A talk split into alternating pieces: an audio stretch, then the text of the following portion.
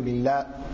أن الحمد لله نحمده ونستعينه ونستغفره ونعوذ بالله من شرور أنفسنا ومن سيئات أعمالنا. من يهده الله فلا مضل له من يضلل فلا هادي له. وأشهد أن لا إله إلا الله وحده لا شريك له. وأشهد أن محمدا عبده ورسوله صلوات الله وسلامه عليه. أما بعد فإن أصدق الحديث كتاب الله تعالى وخير الهدى هدى نبينا صلوات الله وسلامه عليه. وشر الأمور محدثاتها وكل محدثة بدعة وكل بدعة ضلالة وكل ضلالة في النار. يقول الإمام الذهبي رحمه الله تعالى الكبيرة الخامسة منع الزكاة The fifth kabira from the major sins that the people fall into, number five, is a person preventing giving the zakat of al-Islam. Man'u zakat. Preventing oneself from giving the zakat as a kabira from the kaba'ir in al-Islam. As it relates to the issue of the zakat in this chapter, zakat that he's talking about here obviously is the rukn from the arkan of al-Islam. And it is not talking about the regular general sadaqah. Every zakat is sadaqah, but not every sadaqah is zakat. So this chapter is talking about the zakat which is a rukn from the arkan of al-Islam, the pillar from the pillars of al-Islam.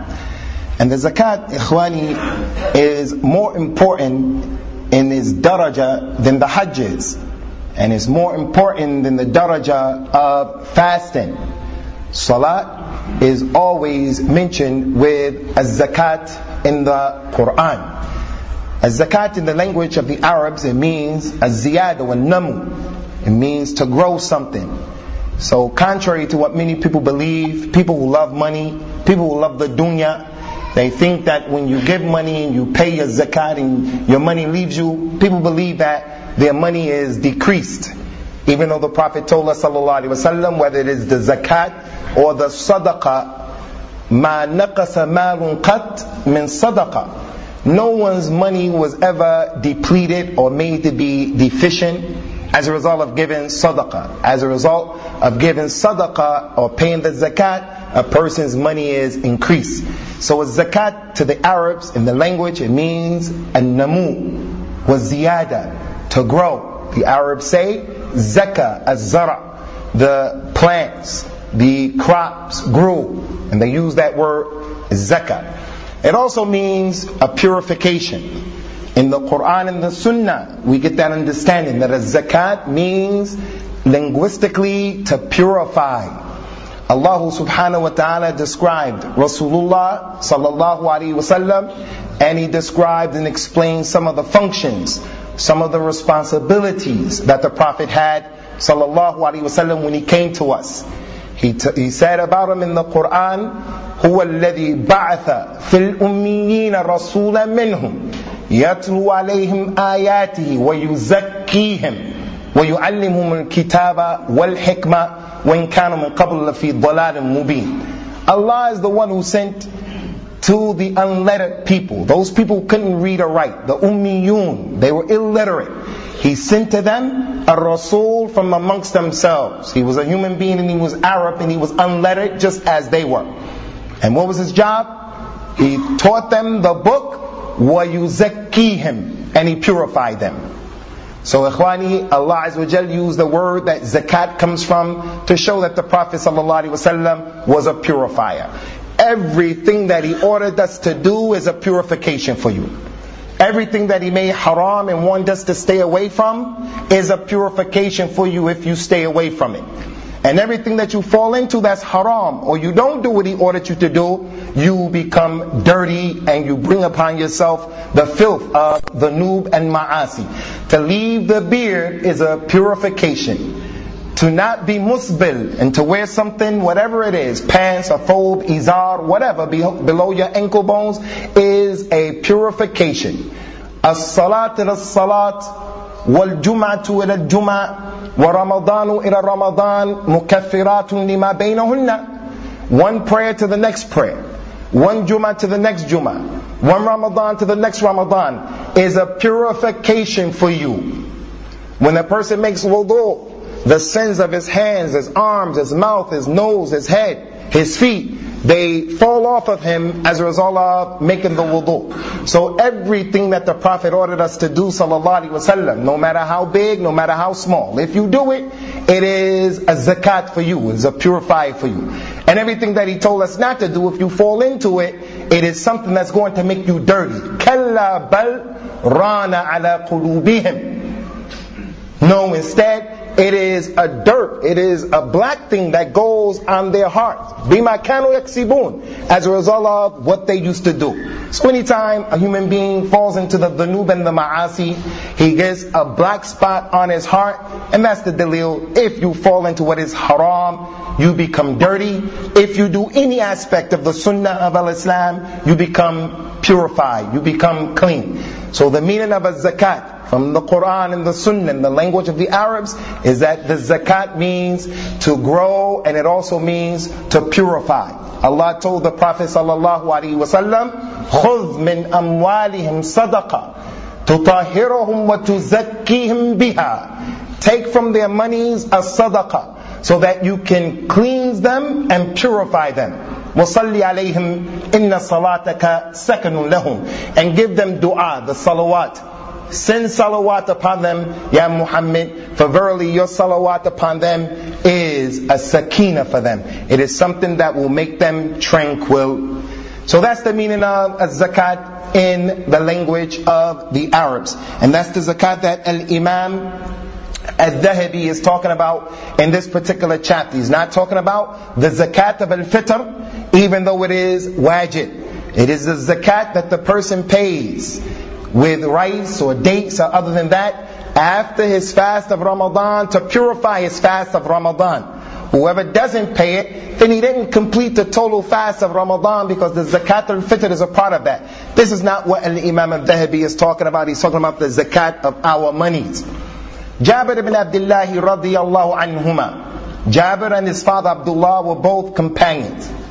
He narrated an authentic hadith that's been collected by Imam al-Tabarani rahimahullah ta'ala. For you students of knowledge, Imam al-Tabarani is a scholar of al-Islam, a scholar of al-Hadith that you should know about. He has three books of al-Hadith. Al-Imam al-Tabarani and not al-Tabari, al-Tabarani. And I'm going to come back to ask you this because in his books of Hadith are Hadith that you can't find anywhere else in the dunya except in his book. So the student of knowledge can't do without the books of Al-Imam Al-Tabarani. He has three books in hadith. The first one is called Al-Mu'jam Al-Kabir. And the second one is the Mu'jam Al-Saghir. And the third one is the Mu'jam Al-Awsat.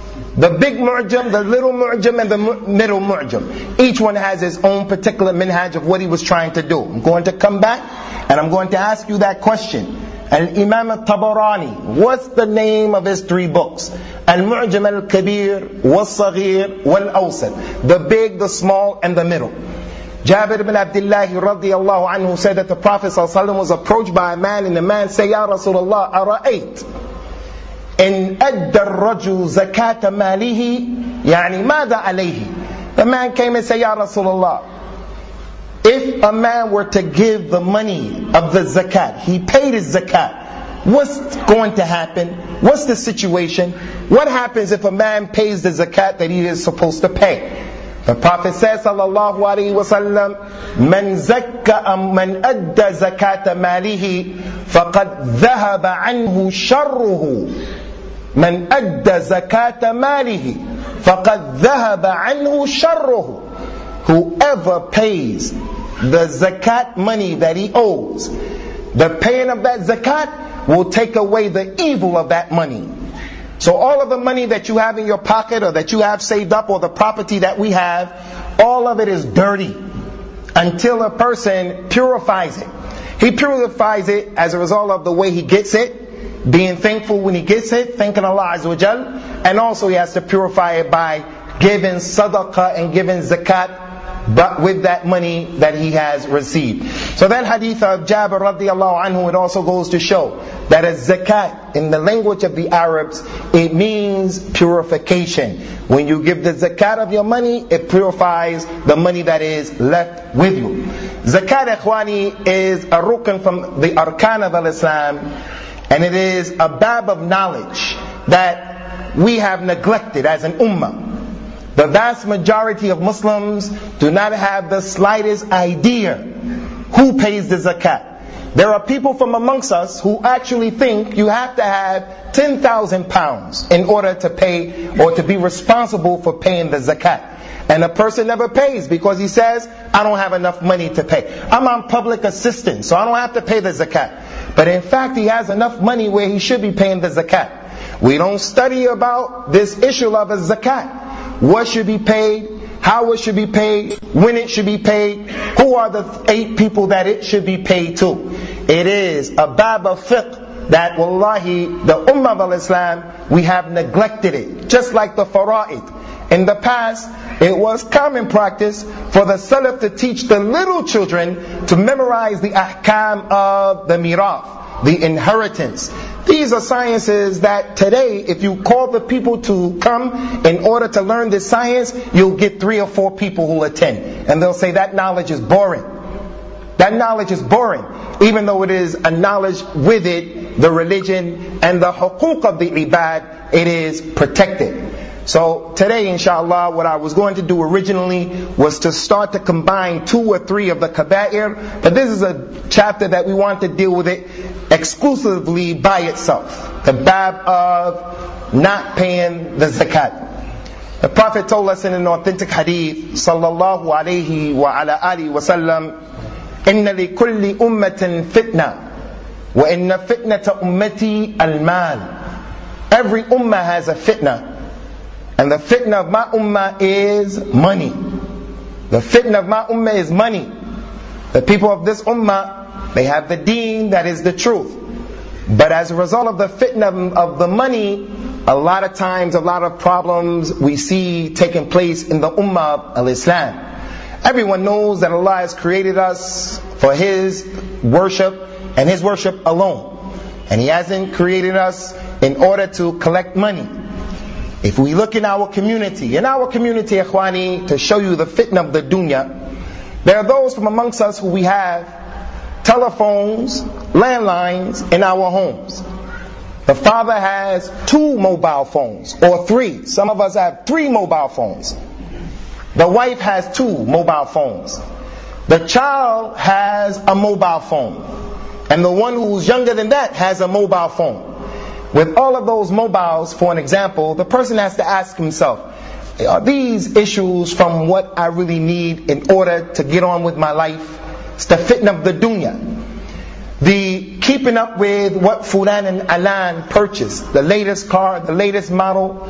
The regular TV that I have is not enough. I have to get one of the special plasma, big screen TVs. Even though it does not bring me closer to Allah, nor does it give me a better picture in reality. Whatever I watch on a no good TV, I can watch it on the plasma. But that's how it is, the fitna of the dunya. That the Prophet said about it, sallallahu alayhi wa ala alihi wa sallam, إن الدنيا حلوة خدرة وإن الله مستخلفكم فيها فناظر كيف تعملون واتقوا الدنيا واتقوا النساء فإن أول فتنة بني إسرائيل كانت في النساء Verily the dunya is like a beautiful green pasture. It's like a beautiful green pasture. But in that green pasture, there is defecation here, defecation there. There's a hole over here, a hole over there. It's not really what it appears to be. And verily Allah put you people in this dunya so that He can see how you'll behave. So fear the dunya and fear the nisa. Because the first fitna of Bani Israel was in the women and with the women. So the fact that he connected the women along with the dunya is an ayah for the uqala. A man has a wife who insists, I want the latest model and this, the latest model and that. It's not enough to have two pairs of shoes. I have to have 12, 13, 15 pairs of shoes. I have to have this and I have to have that. The fitna of the dunya and the fitna of the nisa. It has taken over our ummah. So the Messenger of Allah sallallahu alaihi wasallam, went through great lengths in order to tell us, to warn us, to explain to us the reality of the dunya. Don't be a person who doesn't give his money because he's afraid of being, com- be, being impoverished. The dunya is a fitna. He says, sallallahu alayhi wa ala alihi wa sallam, a tremendous hadith, given the reality of the dunya and the reality of the people.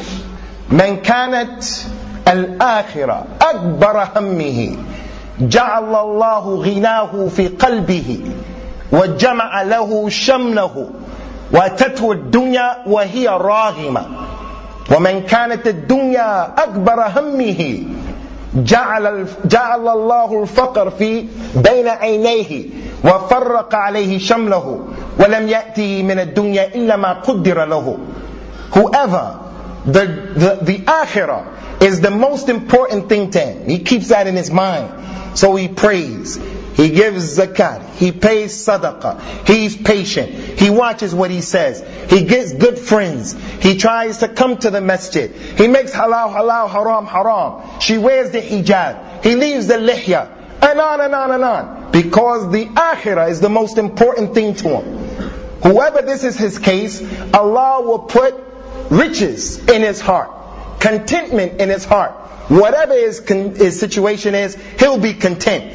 And Allah will bring together for him his affairs. His children will memorize the Quran. He'll have children who are well behaved. He'll have children who excel in their school. He'll have a situation in his family life where people are together. He has a functional relationship with all of the members of his family, with his community. Allah will bring together for him his affairs and the dunya will come to him despite itself.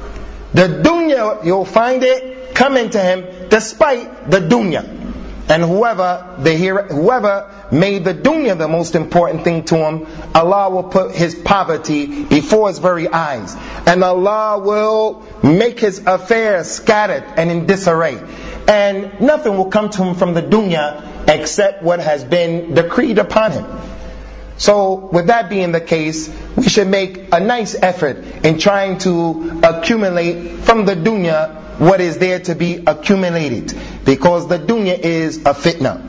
Al Imam al Dhahabi, rahimahullah ta'ala, he said, in showing that leaving off paying the zakat is a kabira from the kaba'ir, the statement of Allah ta'ala in the Quran, وَوَيْلٌ لِلْمُشْرِكِينَ الذين لا يؤتون الزكاة وهم بالآخرة هم كافرون Woe unto the mushrikeen.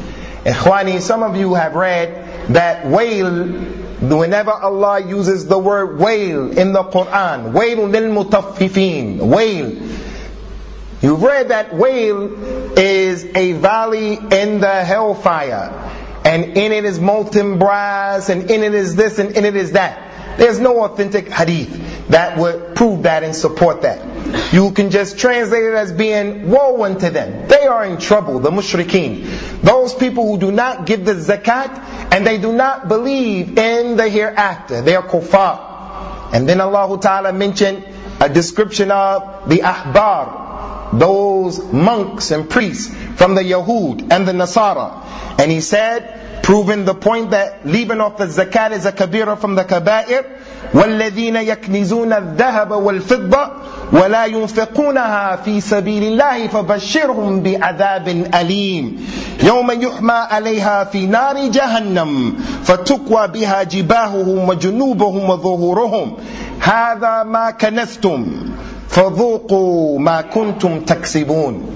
Allah Ta'ala is describing the ruhban and the, the, the, the monks and the priests from the Yahud and the Nasara. He said that they are those people who they hoard up their gold and their silver and they don't spend it in the cause of Allah Ta'ala.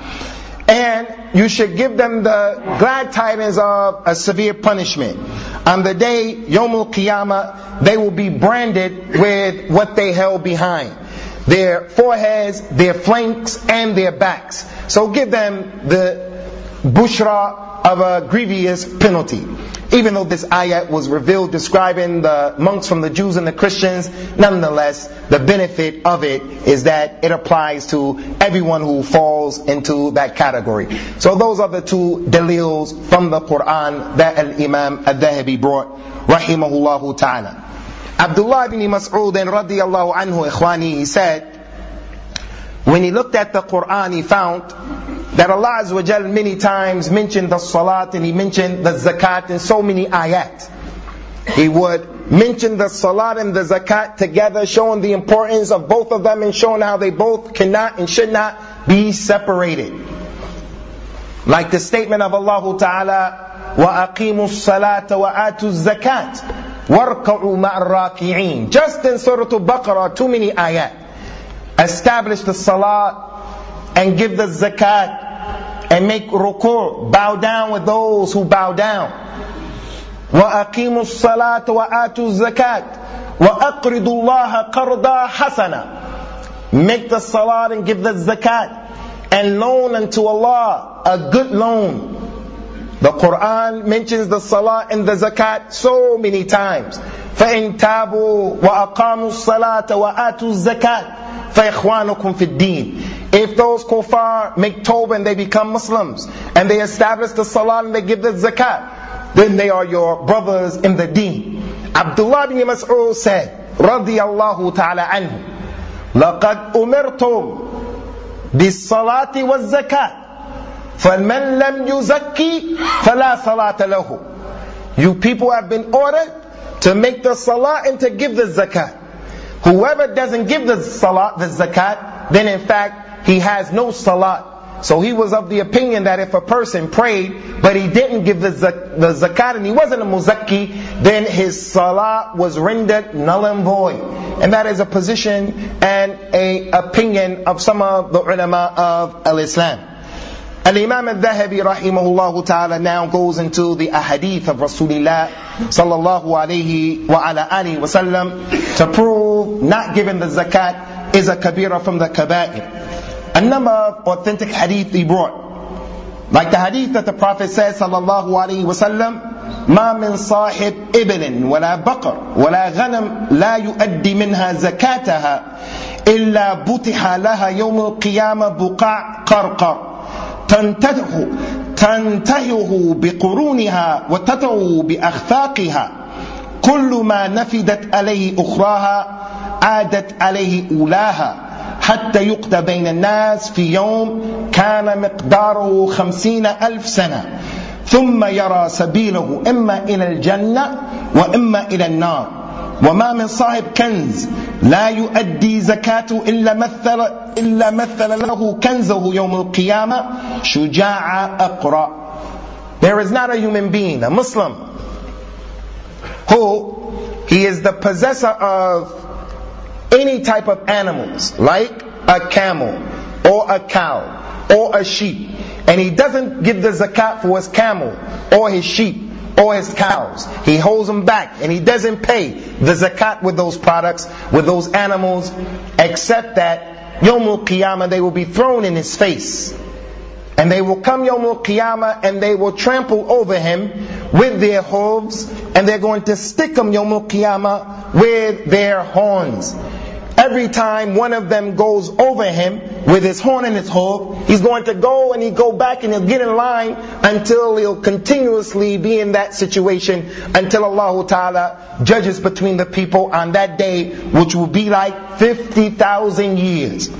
And the individual who has money, gold, silver, dollars, paper money, pounds, and he doesn't give the zakat, Rasulullah said in the same hadith sallallahu alaihi wasallam that money will be made to come as a snake that has two big lumps on his head or two big lumps on his tail and he has the ability to stand up on his tail and is going to strike him and bite him and that will be his reward for not giving the zakat. The man will be frightened and terrorized and he'll ask the snake, who are you? What are you? He's going to say, I'm what you held behind and you didn't give and you didn't pay the zakat on. So those people who don't give the zakat, it is a serious issue in al-Islam. So Al Imam al-Dhahabi clearly he made this a kabira from the kaba'ir because of the wasf, because of the description. We mentioned before, you know that a sin is a kabira from the kaba'ir because Allah or His Messenger said it. Or number two, because of the description something like this taking place, it wouldn't happen with a small sin or a small crime. Allah Azza wa would not put someone through this type of terror and pain for a small sin or a small crime, and He is Al-Latif, and He is Al-Rahman, and He, Tabarak wa Ta'ala, is Al-Ghafur. The last way and the third way that we know that something is a kabira from the kaba'ir is if it has a had from the hudud of al-Islam. If you get your hand chopped off, then that thing is a kabira. If you're stoned, then that thing is a kabira. If you're expelled out of the city, then that thing is a kabira. The next point from the actions of the Salaf, the Quran, the authentic hadith, now the actions of the Salaf. Al-Imam al-Dhahabi was Salafi. He was on the way of the Salaf al-Salih. He understood that what the companions used to do is a hujjah or a proof against us. So he brought the third dalil to show that not giving the zakat is a kabira from the kaba'ir. قال وقد قاتل أبو بكر الصديق رضي الله تعالى عنه مانع الزكاة فقال والله لو منعوني أناق كانوا يودونها إلى رسول الله صلى الله عليه وسلم لقتلتهم على منعها and Abu Bakr as-Siddiq, the most knowledgeable of this ummah, the best person of this ummah, the best person from the sons and daughters of Adam after all of the Anbiya radiyallahu anhum. And Imam al-Dhahabi said he waged war against those people who refrained from giving the zakat. And he said to the companions when they came to him, How are you going to fight these people? And they say, La ilaha illallah. Abu Bakr said, Wallahi, if those people prevent me from an anak, one anak that they used to give Rasulullah, wallahi I'm going to fight them for it. The anak, ikhwan, is the female camel that has not reached a year. So a man he has 10,000 camels. He gives Rasulullah sallallahu alaihi wasallam 200 camels from his 10,000 camels. During the khilaf of Abu Bakr, the man gives 200 camels as he used to give Rasulullah sallallahu alaihi wasallam, but he chose to keep one baby camel that should have been given. Abu Bakr said, Wallahi, I'll make jihad on him for that one camel. Even though he gave me 200. If he left back one small camel behind or something insignificant that he should have given, then verily I'm going to fight them. This effort of Abu Bakr radiallahu anhu, ikhwani, should be understood. Two points.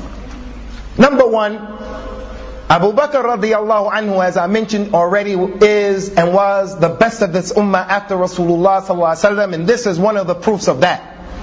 And that on this particular day, the day that the people apostated and they left Islam, Abu Bakr was the Jama'at all by himself.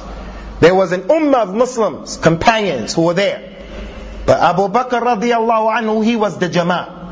Abdullah bin Mas'ud radiallahu anhu, he described the Jama'ah. What's the Jama'ah? This Jama'ah, they say that the haqq is with them. This group over here, they say that they're the Jama'ah. The people on this madhab say that they're the Jama'ah.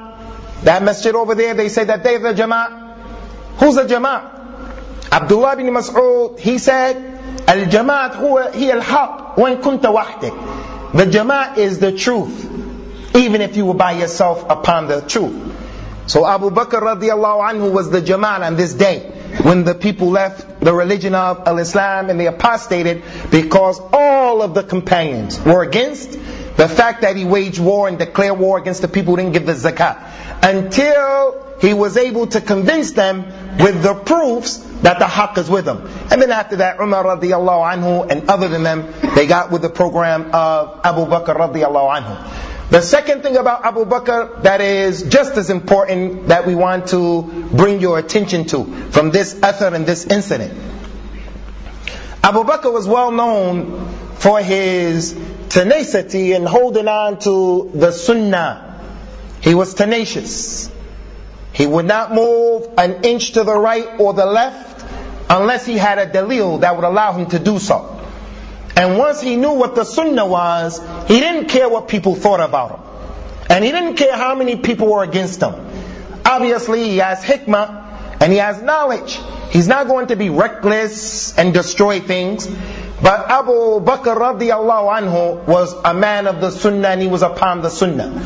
In this case, he showed all of the companions what the Prophet did sallallahu is the haqq and that's what I'm going to do. When he was going to send the army of Usama radiallahu anhu, everyone gave him advice because he used to take the advice of the people. What do you think we should do? What do you think we should do? What do you think we should do? Everyone said, don't send the army. We need the army to protect Medina. If the army leaves, we're going to be weak. Abu Bakr is showing his seriousness about the sunnah. He told the people, Wallahi, I will not untie a knot that Rasulullah tied, sallallahu alayhi wa ala alihi wasallam. What he did was good enough for me. And that was the haqq in that particular issue. We have in this masjid many brothers who want to practice the sunnah and they want to be upon the sunnah. But I have to say to you, brothers, practicing the sunnah and being upon the sunnah requires knowledge of the sunnah. One of the things that we see in our masjid that many people do, and we have to begin to ask ourselves, in order to do this, or order to believe in this, where is the proof that I'm following? Don't be a copycat. Don't just copy people. Find out why you do what you do. The man is praying in the jama'ah, and he came and he missed one rak'ah or two rak'ah. After the salah, after the salam of the imam, that person gets up and he moves forward to take a sutra to the right or the left.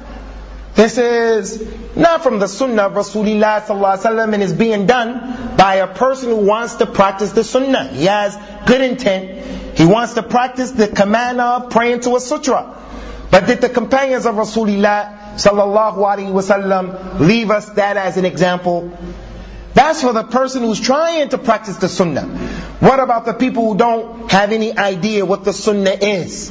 They have no idea. So, when it's a year after the death of a relative, they gather the people together and they read the Quran. He reads some, he reads some, he reads some, and they believe that that reward is going to go to that dead person. And that's the only time they read the Quran. Every year on the anniversary of a death of someone, they do this. We have to ask ourselves, Ikhwan, is that from our religion or is not from our religion? We have to be like Abu Bakr radiallahu anhu. Don't take a step in this religion without knowing why. Someone came to me today and they said, Do, is it true that the malaika, they see Allah subhanahu wa ta'ala? Do the malaika see Allah? A question as a knowledge-based question. I said, based upon what I know, the malaika do not see Allah. They said, someone said that the malaika see Allah. He has a right to say that. Maybe as a dalil. It's your responsibility to ask me, to ask him, to ask that one. Where is the dalil for that? Where is the dalil? We don't believe and we don't do any forms of worship in this religion without proofs, clear proofs. That's Abu Bakr as-Siddiq, and that's why he's the most knowledgeable of this ummah, radiyallahu ta'ala anhu. So this hadith here says that Abu Bakr radiallahu anhu said, if they used to give an anaq, a little camel, I'm going to fight them. Some of the narrations also said that he said, uh, if they used to give him an iqal, and the iqal is what is tied around the head. The Arabs used to use it to tie up the leg of the animals. If they used to give that to Rasulullah and they refused to give it to me, I'm going to fight them. Radiallahu ta'ala anhu.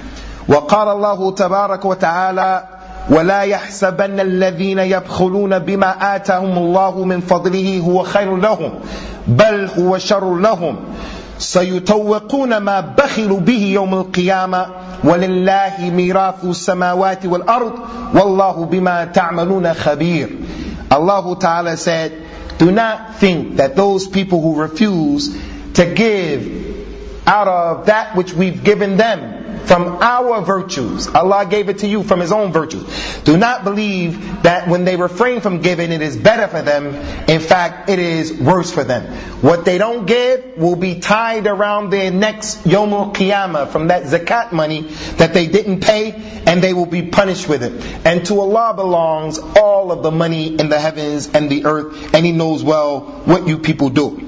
The authentic hadith of the Prophet sallallahu alaihi wasallam, where he said about the zakat, من منعها فإن آخذوها وشطر إبلي أزمة من أزمات ربنا Listen to what happens in the Islamic state when the person doesn't give the zakat. He doesn't say the zakat shouldn't be given. He believes in zakat, but he says, I'm not going to give it or he refuses to pay in any way that he refuses. He hides, he doesn't let the person in charge know where he's at. Rasulullah says, sallallahu alaihi wasallam, the person who prevents himself from giving the zakat, we're going to take half of his money and half of his animals as a command that Allah Ta'ala has legislated. So the penalty for not getting zakat when the Khalifa or the Hakim or the Imam, the Imam gets a hold of the person is that he has the right to take half of all of his money as a penalty and half of all of his animals as a penalty as a result of preventing himself from the zakat. In the religion of Al-Islam, if someone came to your house as a guest, the guest who you open your door to and you allow him to be your daif, your guest, he has a right that you take care of him for three days, three days and three nights. And the Prophet allows, sallallahu alaihi wasallam, the guest, if his host does not take care of him the proper way, he doesn't feed him, doesn't give him to drink, the Prophet allowed us, sallallahu alaihi wasallam, for the guest to take his right from the host. He allowed the one who's the guest to take food, to take drink from the host. Obviously, he can't do it in a way that's going to cause a bigger fitna. He can't go into the kitchen and his wife is in the kitchen and then claim, I'm going to take my haq. The point is, Al-Islam gave the daif, huquq. From the huquq of the daif is, if the host or the hostess doesn't take care of him, he has the right to take what he needs. If that's the case with the guests, then obviously the issue of the zakat which is the haqq of Allah and the haqq of the ibad, is going to be even more serious. So from the penalties of not giving the zakat, and a proof that it's a kabira from the kaba'ir, is the fact that al-Islam, Allah Ta'ala has legislated that the imam, the hakim, he is allowed to take half of the property of a man, his money, as well as his as well as his animals. Al-Imam al-Nawawi al-Dhahabi rahimahullah ta'ala, he brings the last hadith of this chapter. عن يحيى ابن أبي كثير قال حدثني آمر الأقيلي أن أباه أخبره أنه سمع أبا هريرة رضي الله عنه يقول قال النبي صلى الله عليه وسلم أول ثلاثة يدخلون النار أمير مسلط. وذو ثروة لا يؤدي حق الله عز وجل وفقير فخور He brought the last hadith. And this hadith says that the Prophet says, sallallahu alaihi wasallam, the first three people who will enter into the hellfire Yawm al-Qiyamah will be, number one, the Amir, the leader who is oppressive. He is oppressive. The second one is the one who has money, but he doesn't give Allah his haqq. He doesn't pay the zakat. He will be one of the first three people to enter into the hellfire. And the third one is a poor person who is fakhur. A fakir who is fakhur. A poor person who's arrogant. He has nothing to be arrogant about. Concerning this hadith, this hadith seems to contradict the hadith that's well known to us that the first three people will be put into the hellfire will be the one who made jihad. And the one who read the Quran, he had knowledge and he read the Quran, so that it would be said that he was a qari of the Quran.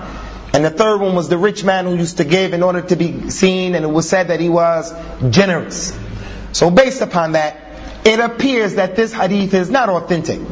But because I don't have my books available to research the hadith, I'm not going to say it's authentic or it's not authentic. Allahu Alam. Since Al-Imam al-Dhahabi brought it last in the chapter, more than likely it seems to be not authentic.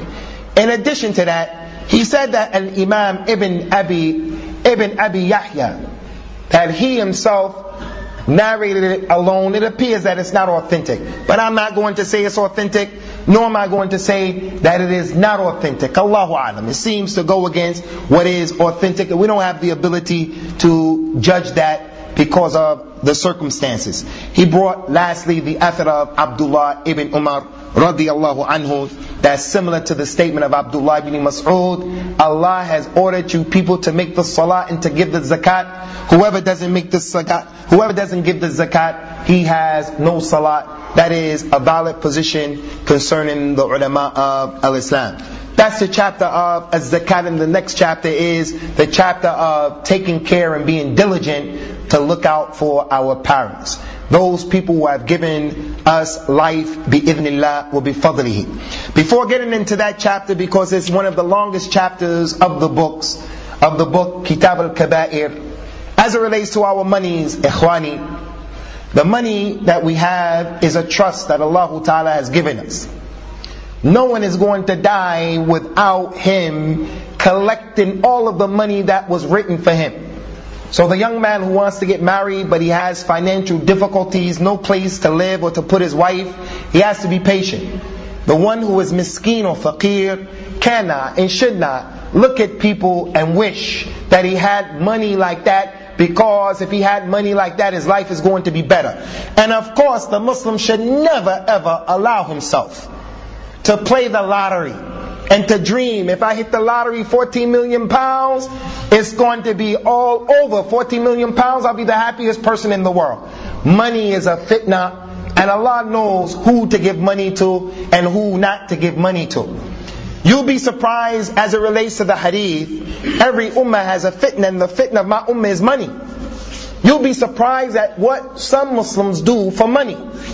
From what we've come to know from the Muslims, is the Imam in America who went to the Gulf states and came back with five million dollars, almost 20 million riyals, money to build a masjid. But the fitna of this ummah is money, money to build a masjid. Five million pounds. Used that money to buy cocaine and started selling cocaine. The Muslim collects the money from the Muslims, the zakat al-fitr, and he's in charge of the zakat al-fitr at the door on the day, the last day of Ramadan, the first day of Shawwal. The people will come on the day of Eid, rushing, giving him the money. He's taking the people's money. Five pounds, five pounds, everyone, five pounds, on and on and on. And he only gives the people back half of that money. In the mas- massages of the Muslims, people break in and they go into the money boxes and steal the money. They steal the money from the money box in the masjid because the money is a fitna for the people in general. Except the one who has taqwa and the one who realizes money is not the goal and the objective, but instead it is a vehicle. Whether you have a lot of it or a little. The Prophet said about it, sallallahu alaihi wasallam, لا تستبطئوا الرزق فوالله إنه لن تموت نفس حتى تأخذ حقها مما كتب لها فأجملوا في الطلب do not be in haste. Do not try. Do not try to gather money and just you're rushing trying to gather money. You're in a panic and you're doing everything by hook or crook just to gather money. Working two, three jobs. You're just trying to get the money. Don't do that. I swear by Allah, no soul will die until it has accumulated all of the money that has been written for it. So make a good attempt in bringing the money together. Make a good effort in trying to get the money that you do get because you're going to be asked about it. How did you spend it? What did you do with it? And it'll come and it'll be an argument against you. So, Ikhwani, during the course of this year, inshallah, especially as Ramadan gets close, inshallah, the zakat is a bab from the abwab of knowledge in al-Islam that we should take some time out to learn. We don't have to get deep into it, nor do we have to deal with the issues that don't concern us, like if I had 2,000 camels, how much do I give in zakat? We don't have any camels, so we don't have to deal with that issue. But in terms of the gold of our wives, in terms of our property, in terms of our businesses, in terms of how much money we have, in terms of who has what and who should pay, these are issues that every Muslim should concern himself with. And he shouldn't look at it as business as usual. I've never paid zakat. I'm not from the rich people and I'm not going to give zakat. Zakat is an obligation and it is a major obligation, more important than Ramadan, more important than Hajj. It's been connected with the Salat, which is the most important rukun from the Arkan al-Amaliyah, the Arkan or the or the Rukun, the pillars of actions. Ta'itha Abdul Dinar وعبد الدرهم وعبد الخميس in u'tiya radiya, when lam yu'ta sakhita. They will be destroyed. The one who is a slave of the dinar, the one who is the slave of the dirham, the one who is the slave of his clothes. He's a slave of his clothes. He has the nicest clothes. If you go, and this is just an example, ikhwan, this is not to pick on any particular group, but it is a fact. If you go to the countries like in the Gulf states where the people wear the gutra. Covering your head is from al-Islam and it's from the etiquettes of a rajula, being a man in al-Islam. But when did the Muslims ever become preoccupied to the point where the Muslim is always looking in the mirror, fixing his gutra all the time. Whoever wears a gutra, wherever he is. Nothing wrong with wearing a gutra. But when the person becomes preoccupied in the salah, and he's in the mirror. Women, that's the characteristics of the women, and they're not criticized for that. They should try to look beautiful and smell beautiful. But the Prophet said about the men, sallallahu alaihi wasallam, al-badadatu min al-iman. Al-badada min al-iman. Al-badada means to leave yourself without combing your hair and your beard. Al-badada means not to put a dihin, oil on yourself. To go disheveled sometime. Anas ibn Malik radiallahu anhu said about the Prophet sallallahu كان يمشي حافيا أحيانا Rasulullah sallallahu used to walk barefooted sometimes. If something fell on the ground that he was eating, he would pick it up and wipe it off, and he would eat it. With a personality like that, when it was time for jihad, when it was time to order with the ma'ruf, to stop the munkar, when it was time to make a serious effort to, to prove or to protect himself, his family, the deen, he was ready and those who were with him were ready. But when the foe became the most important thing to the Muslim man, he can't sit down in his chair until he gets a napkin and he wipes the chair off. He can't do anything. He can't do anything except he has to look slim and trim and fit. This is permissible to stay in shape, but not to go overboard. Not to go overboard. The one who is an abd of his clothes, he has been lost. The Prophet said if he is given, he becomes happy. If he's given money, he's happy. If he's not given money, he becomes upset. So the dinar and the dollar and the dirham should not be the most important thing to the Muslim. And the Muslim realizes that the most important thing is the ibadah of Allah Azza wa Jal, and all of these issues are wasail. So those of us who have money, but our money has not reached the level of giving the zakat, still you should give sadaqah from what you do have.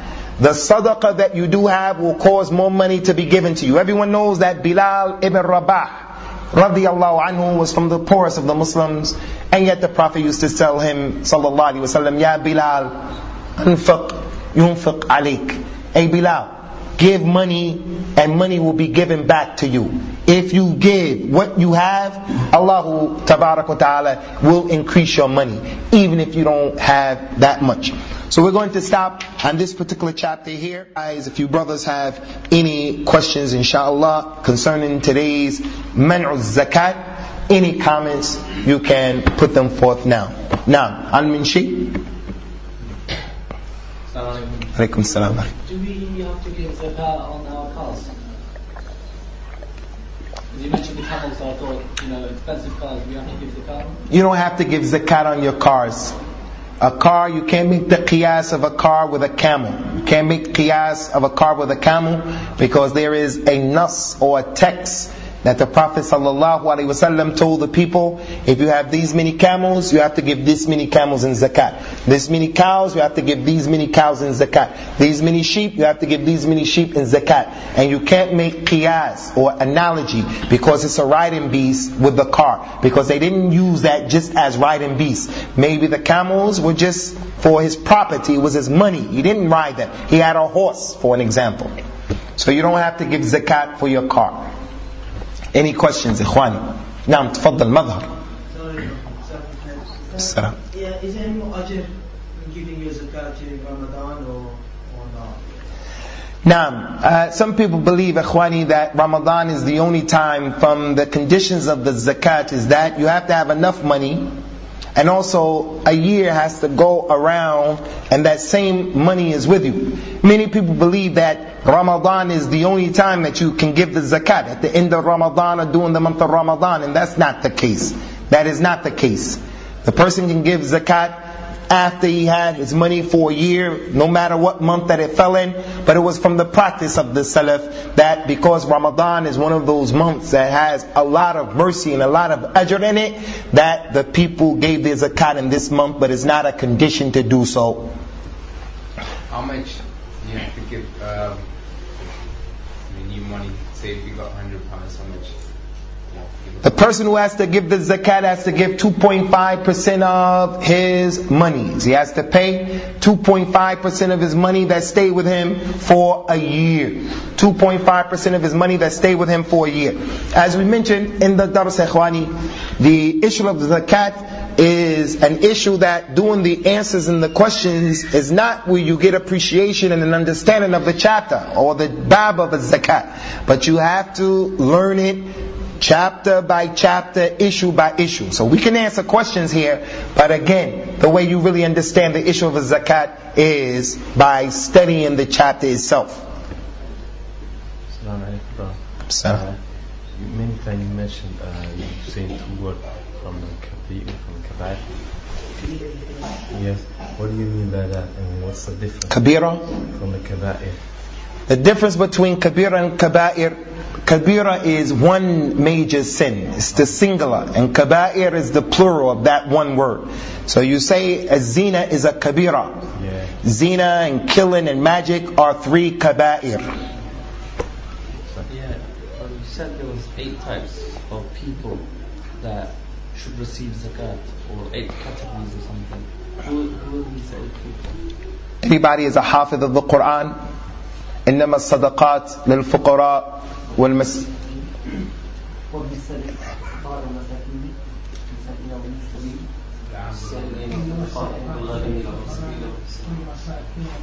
In Surah At-Tawbah, Allah Azza wa Jal mentioned the eight asnaf who take the zakat. The zakat is for the person who is miskeen and the person who is faqir. And there's a difference between the two.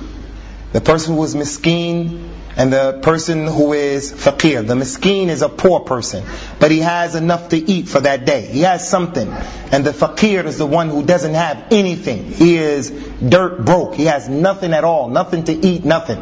The zakat is for those two. And the zakat is for the one who is a wayfarer. He's lost in the street. He's trying to get back to his country. He's here, but he's trying to get back to Somalia and he doesn't have any money. We could give him zakat. And zakat is also for the person who you're trying to incline their hearts towards Kuffar, they don't believe in Islam, but you want to bring them to the religion, so you give them money from the zakat. And the zakat is also for the person who goes out for the Muslim state and he collects the zakat. He connects the zakat. And it's also for the one who he he owes some money, so you want to get him out of debt so he can ask for the zakat money and he can give the zakat. It's for those eight people. And that ayat is in Surah At-Tawbah. Any more questions, Ikhwani? Tfaddal. Bilal. Um, what about if you was in a position like where you bought your house and you paid off it completely, but since then your income doesn't sort of give you the ability to give zakat according to your property or anything like that? If you don't have the ability to do an ibadah from the ibadat of al-Islam, then you don't have to do it. Whether it's zakat or other than that, you pray according to your ability. If you only can pray sitting down, you pray sitting down. If you pray lying down, that's all you can do, you pray lying down. The sister doesn't have to make hajj until she has her own money and until she has a mahram. So anything in al-Islam, if you don't have the ability to do it, Allah Azza wa doesn't make you responsible for doing it. As for paying zakat on the house, these are the type of issues that in the month when we deal with the zakat, we're going to explain. You don't have to pay zakat on your house. Issues of stocks and bonds and issues like that, these questions, you can't just come and give a question. We have to learn the chapter, the bab of a zakat, and then you'll get a better and fuller appreciation of the topic itself. You guys have any more questions, Ikhwani? Any ta'liqat? Yes, bro. You mentioned about the car, this has no zakat about that. However, if uh, somebody has cars for business, Now, as for a person is inventory, he has cars and he has to pay zakat. If his business is selling cars, then that property that he has, he has to pay the zakat. He has to pay the zakat on that property. Now, I spoke to a brother recently who returned from Umrah, and he was telling me that time and time again, around in and around the Kaaba, he was approached by all kinds of people saying, "Brother, I'm lost. I've lost my money. Someone's taken my money. I need to get back to my homeland." All kinds of excuses, and he said that he felt that you know a lot of this was deception. And he was advised by people to ignore them. What's the position on this, especially when we go to Umrah? The person has to try to have some hikmah if he feels that the person is pulling a scam then he doesn't pay at all. Wala karama he feels that the person is lying cheating then he doesn't give him the money. Wala karama and he looks for those people who are deserving of the money or they appear to be deserving of the money. But if he chooses to give the money he'll get his reward with Allah Azza Everyone knows the hadith of the man who came and he gave the sadaqah one night to the lady who was a zania. And then he gave the sadaqah to, and the people said uh, the sadaqah was given to the zania. And then the next day he gave the, he said alhamdulillah for the zania. And then he gave the money the next day to a man who was rich. They said the man gave money to a rich man. He said alhamdulillah for the rich man. And then the third day he gave money to a person who was a thief. And then they said the money was given to a thief. He said, Alhamdulillah for the thief. As for the Zania, I hope that she takes the money and she stops making zina. As for the rich man, I hope he, he takes that money and realizes that he has to give zakat, sadaqah from his money. As for the one who was poor, as for the one who's a thief, I hope he takes that money and he, it, helps him to leave off stealing. So Allah Azza wa Jal will reward the person based upon his niyyah, but he has a responsibility to choose the right per, the right person. Because Allah, the Prophet did tell us sallallahu alaihi wasallam, thalathatun يدعون الله فلا يستجاب فلا يستجاب لهم وذكر منهم رجل قد آتى سفيه ماله وقد قال الله تعالى وَلَا تُؤْتُوا السُّفَهَاءَ أَمْوَالَكُمْ Three people will make dua and Allah won't answer their dua. And one of them, he said, was the man who gave a foolish person, a safi, his money. And Allah said in the Quran, don't give the sufaha your money. So that guy who's going around stealing and you know he's like that and you give him the money, you can possibly fall into this hadith if you know. Because you saw him doing it to him, he's doing it to him, and he's doing it to him as we've seen before in our tent in Hajj, the lady came with a niqab on and she was asking for money. Saw at another tent without the niqab on and she was asking for money. And that's the job of some of the people. Nasallallahu al-afiyah wa salama. Ah, تفضل أخي. In the category, uh, in the eight categories, what, what does fi sabilillah mean? Now, concerning the issue of fi sabilillah, there's a lot of ikhtilaf between the ulama. Fi sabilillah is clear that the people who are out in the way of Allah subhanahu wa ta'ala making jihad, they, it's clear that that's from the first group. But some of the scholars later on said that fi sabilillah also mean, it could mean a, being a student of knowledge, that he can get the zakat, even though he's not making jihad. Fi sabilillah can be an individual who built a school, so he can get the zakat. Fi sabilillah could be the one who built the masjid, so the money can be given to the masjid. Some of the scholars said, no, you can't do that. Fi sabilillah is clear. Fi sabilillah means the one who is fighting in the cause of Allah. But those people who say you can give it to a student of knowledge or a school or a masjid, they have proof where these situations were called, similar situations were called fi sabilillah. Wallahu a'la wa a'la.